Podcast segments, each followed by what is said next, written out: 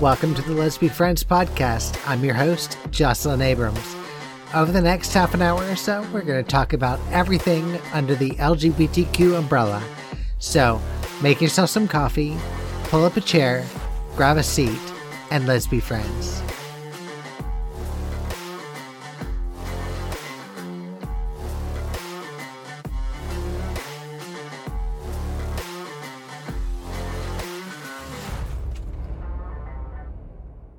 Let's Be Friends podcast proudly brought to you by Gotti Automotive. Gotti Automotive is located at 1718 Williamson Road, Roanoke, Virginia, keeping truth and confidence in automotive repair.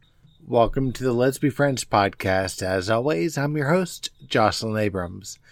So, every two weeks when I do the show, I look for a topic and I solicit input from people on Facebook or my family or people who have listened to the show so I can kind of discuss those topics that you want to hear rather than just the topics that I come up with in my very frightening scatterbrain. One of the topics that was brought to my attention was by my oldest daughter, Jennifer, and she asked if we are our own downfall. Now, when she asked that, I kind of was wondering how it can be incorporated into the LGBT QIA discussion that we have here. The um, rainbow umbrella, as I've referred to it many a times. And I I have been rattling that around in in my my noodle and I think that the short answer is yes.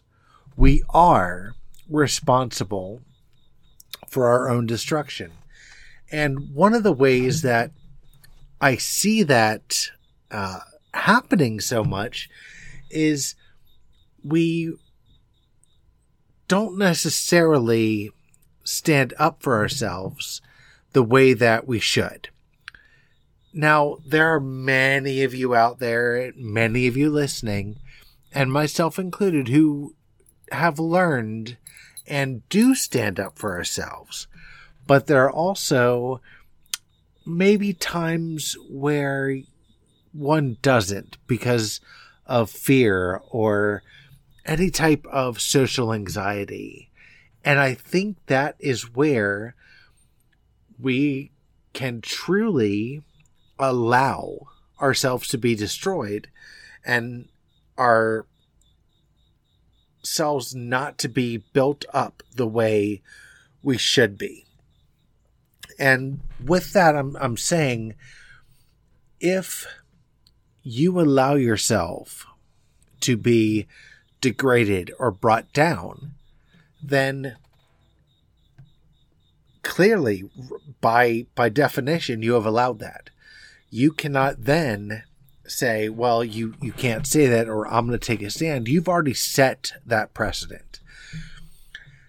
The way I think about it is uh, I think about a comedian that I, I've listened to, and offhand, I'm not hundred percent sure uh, of of the comedian's name, um, and if I did, I don't have the rights to their comedy, so I don't want to say who it is and and quote them because I, I don't want to steal their bit. But he said how he encountered racism at one point and someone, another kid in, in his school, called him the N word. And he had never heard that before, other than, you know, not directed at him, but just stated. And he went to his parents and he said something to his mom, and his mom goes, Well, are you that? How can you be something if you don't know what it is? Or how can you be something if you know, when someone else calls that to you, such as the N word, if you're not. And the same thing could be said with, you know, anyone in our community. If you're not the F word, a faggot, how can you be one? How can you identify as that if you don't see yourself as that? How how is one gay if they don't know really what they are, what gay is? When my kids were young and in school, much younger, obviously, the, I, I I heard a lot of kids say gay. Oh, that's gay. Oh, this is gay. Or you know, whatever the, the case may be, not necessarily you're gay. That's more of when I was in school in in my generation, but the newer generation says, "Oh, that's gay." Well, what what is gay about it? You know, that that's what I always wondered. Where did that word come in to describe something else? I mean, and I know I've I've kind of gone off track or, or the topic here, but what are they saying? What what is gay about anything? So, how can you describe something inanimate as being gay? Same thing goes with people. If I am talking to Joe, how can I say, Joe, you're gay? If Joe himself is not gay how can I say, Linda, you're a lesbian if Linda's not a lesbian? And that, that also brings me to another thing. Thinking about that, the kids always say, Oh my God, that's so gay. You never hear the kids say, Oh my God, that's so lesbian. What, what where did, how did, damn it, how did, how did gay and gay men become like, like the, the popular choice? Whatever happened to being derogatory and saying, damn, that's lesbian, or damn, you're a lesbian? You know, I, I, you know, equal opportunity, you know, slurs. Call me crazy. I know that's the stupidest thing you're probably going to hear all day, but think about it. Just take a second and think about, you know, when you were a kid all the kids I'm sure said, "Oh my god, you throw like a girl," or you you know, you climb trees like a like a like a boy, you're a tomboy. No one ever says you throw like, you know, a lesbian. It's you throw like a girl. Well, you know, where where where did that come from? I've seen some girls play softball and throw you know the the pitch to ball, and damn it, they throw like you know like I've never seen. I mean, they are incredibly accurate and scary. They throw. So maybe that's just me. I don't know. Go figure. But anyway, back to the initial topic. Thank you, Jennifer. Are we responsible for our own destruction? Are we not advocating for ourselves? And if we are, are we advocating for ourselves in a way that can be perceived as positive? Or are we articulating ourselves in a way that can be perceived as wishy washy or negative, depending on how it's perceived by, by the person? I think with myself, with this show with my transgender panel and at Scares That Care, we advocate and we should, or uh, let me rephrase it. Okay. I advocate. I should always advocate as both a lesbian, a transgender woman, gay if you want to perceive it that way, but as a transgender woman, how can I not answer your your query? Your query is generally curious. you're not asking things to be rude. A person can can generally tell when they're being asked a rude question or asked a question in a rude way, or if there's general curiosity in learning the information. I know when years and years ago to find any information, one would have to, you know, look it up. Or with the um, growth of the internet, they would be able to look online and, and try and find out the information and possibly the answers. But not always were they available. Such as with being transgender. How can a person learn when they're they're getting misinformation all the time from the internet or from reading materials or you know a, a, a, person if they're asking directly and the person goes you can't ask me that or i don't want to answer that i can't that's that's you can't ask a person that but they're not always asking in a way that can be perceived as negative. Sometimes they're asking out of sheer general curiosity.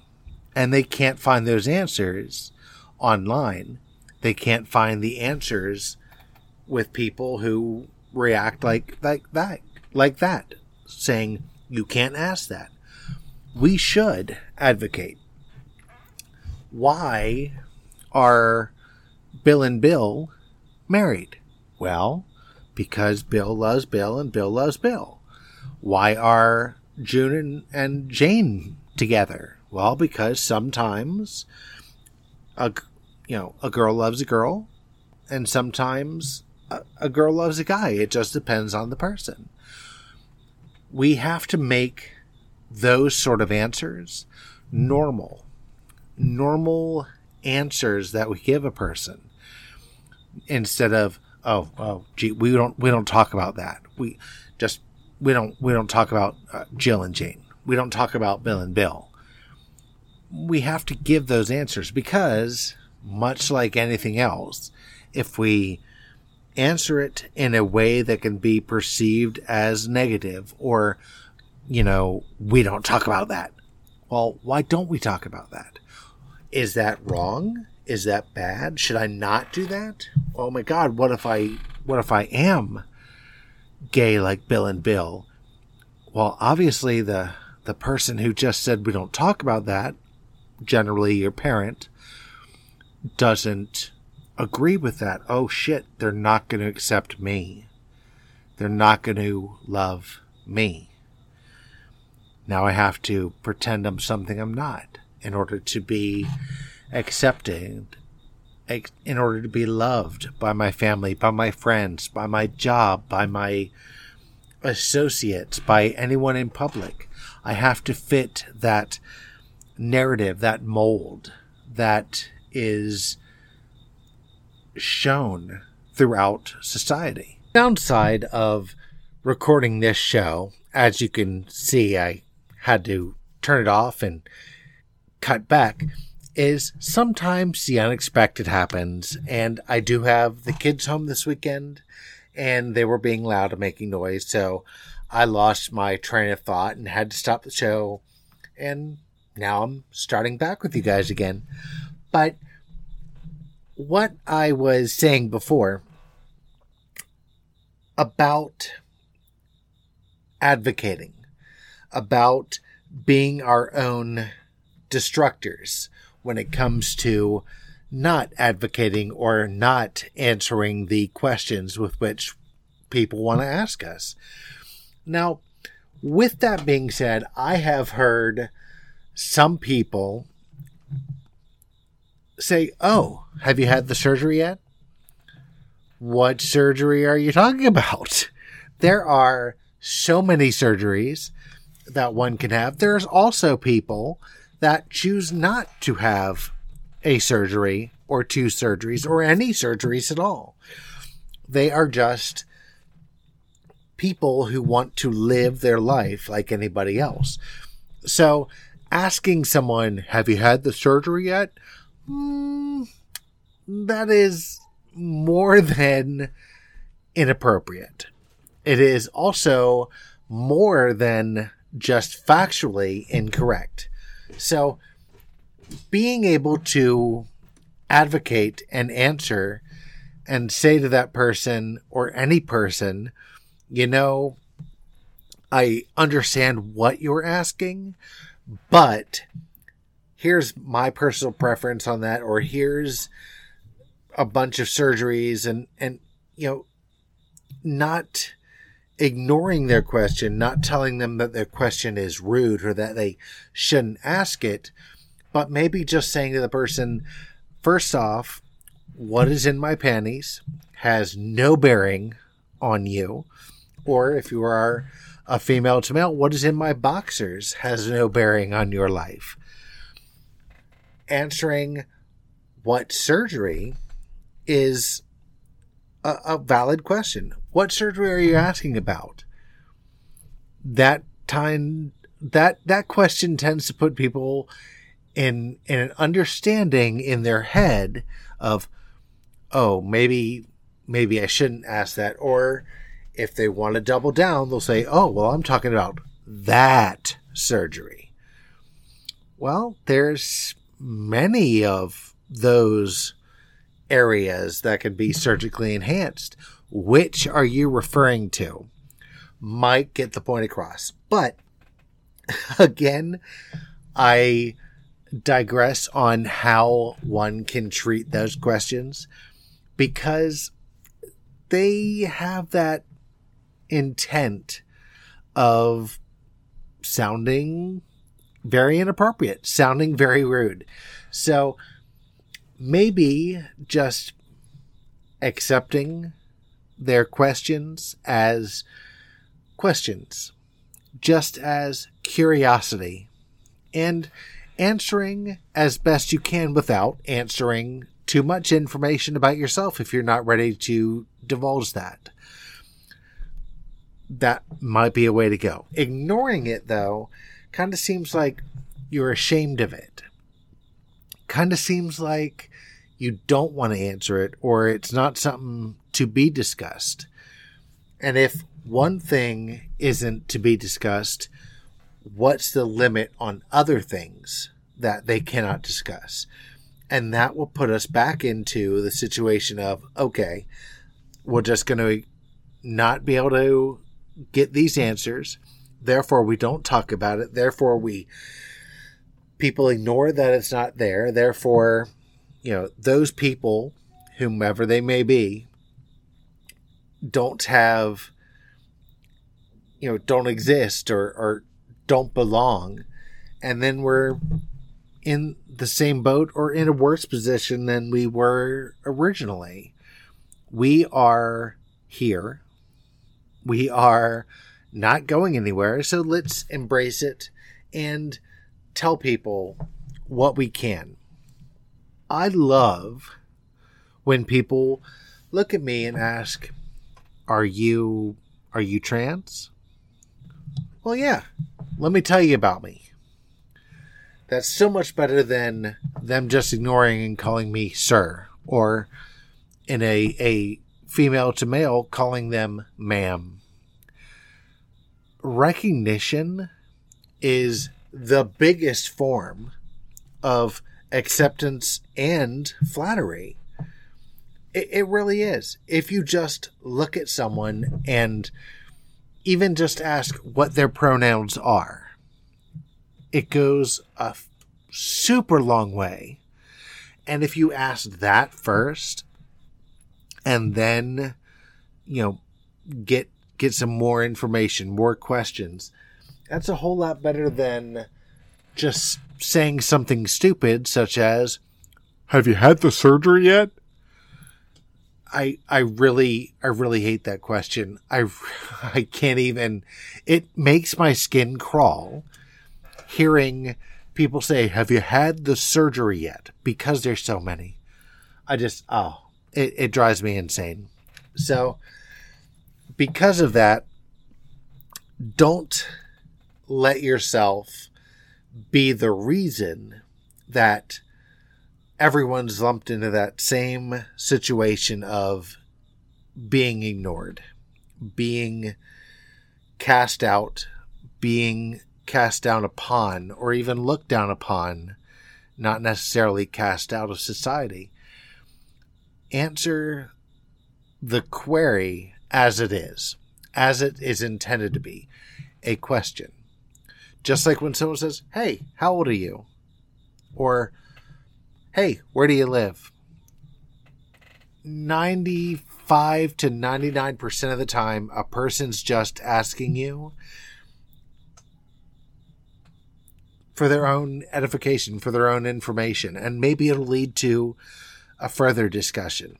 Maybe it'll even lead to them taking that knowledge to someone else and saying, Hey, I met someone in this community that I normally wouldn't have a chance to interact with and they told me some some things that are incredibly awesome to know. And you know what? I would like to pass that information on. That is I think the initial draw for our transgender panel that we had at Scares That Care. That information you cannot find everywhere. Who a person is, what a person went through, what's their story, how an individual went from one point in their life to another point in their life, what changes, what situations helped or harmed that person in making those changes. I was hearing a, a friend of mine the other day, and a new friend actually, um, who is also transgender, and they will actually be telling their story on my show, I believe, in two weeks. So listen up. You you'll love to hear another story, and you may even notice the similarities in their story and my story if you listen to episode number one. Maybe some similarities in that story and my story for your story. Maybe you will notice those those situations that pushed you into the need to to be true to yourself and to society. So I'm not saying yes or no, but they they uh, uh, they asked me, you know, if you know what? I lost my train of thought. My train of thought derailed. I don't know if you guys heard that.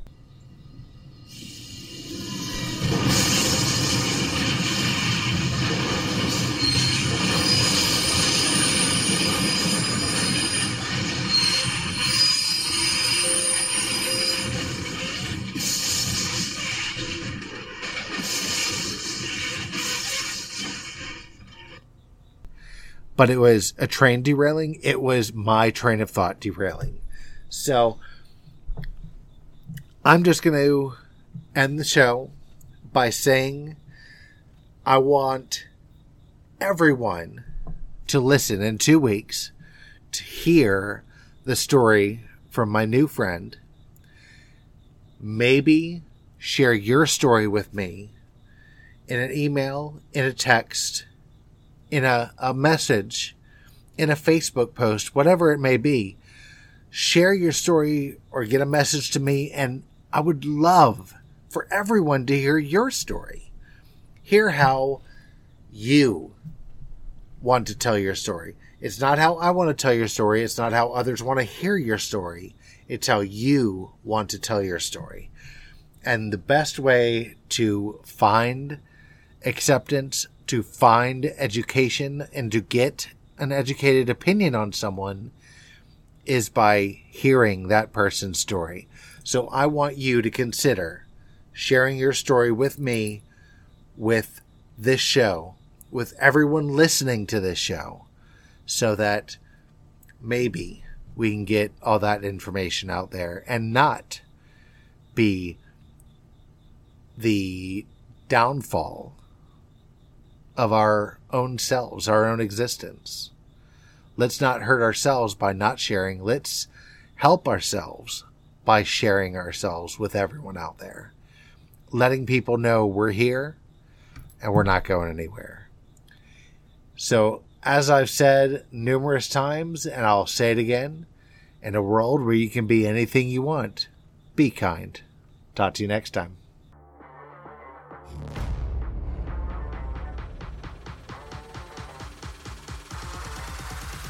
This has been the Lesby Friends podcast, and I've been your host, Jocelyn Abrams. Thank you so much for listening, and I look forward to you listening again on the next show. Remember, email me with your questions, comments, concerns, or stories at lesbyfriendspodcast at gmail.com. And remember, the next story that we may feature on the show could be yours.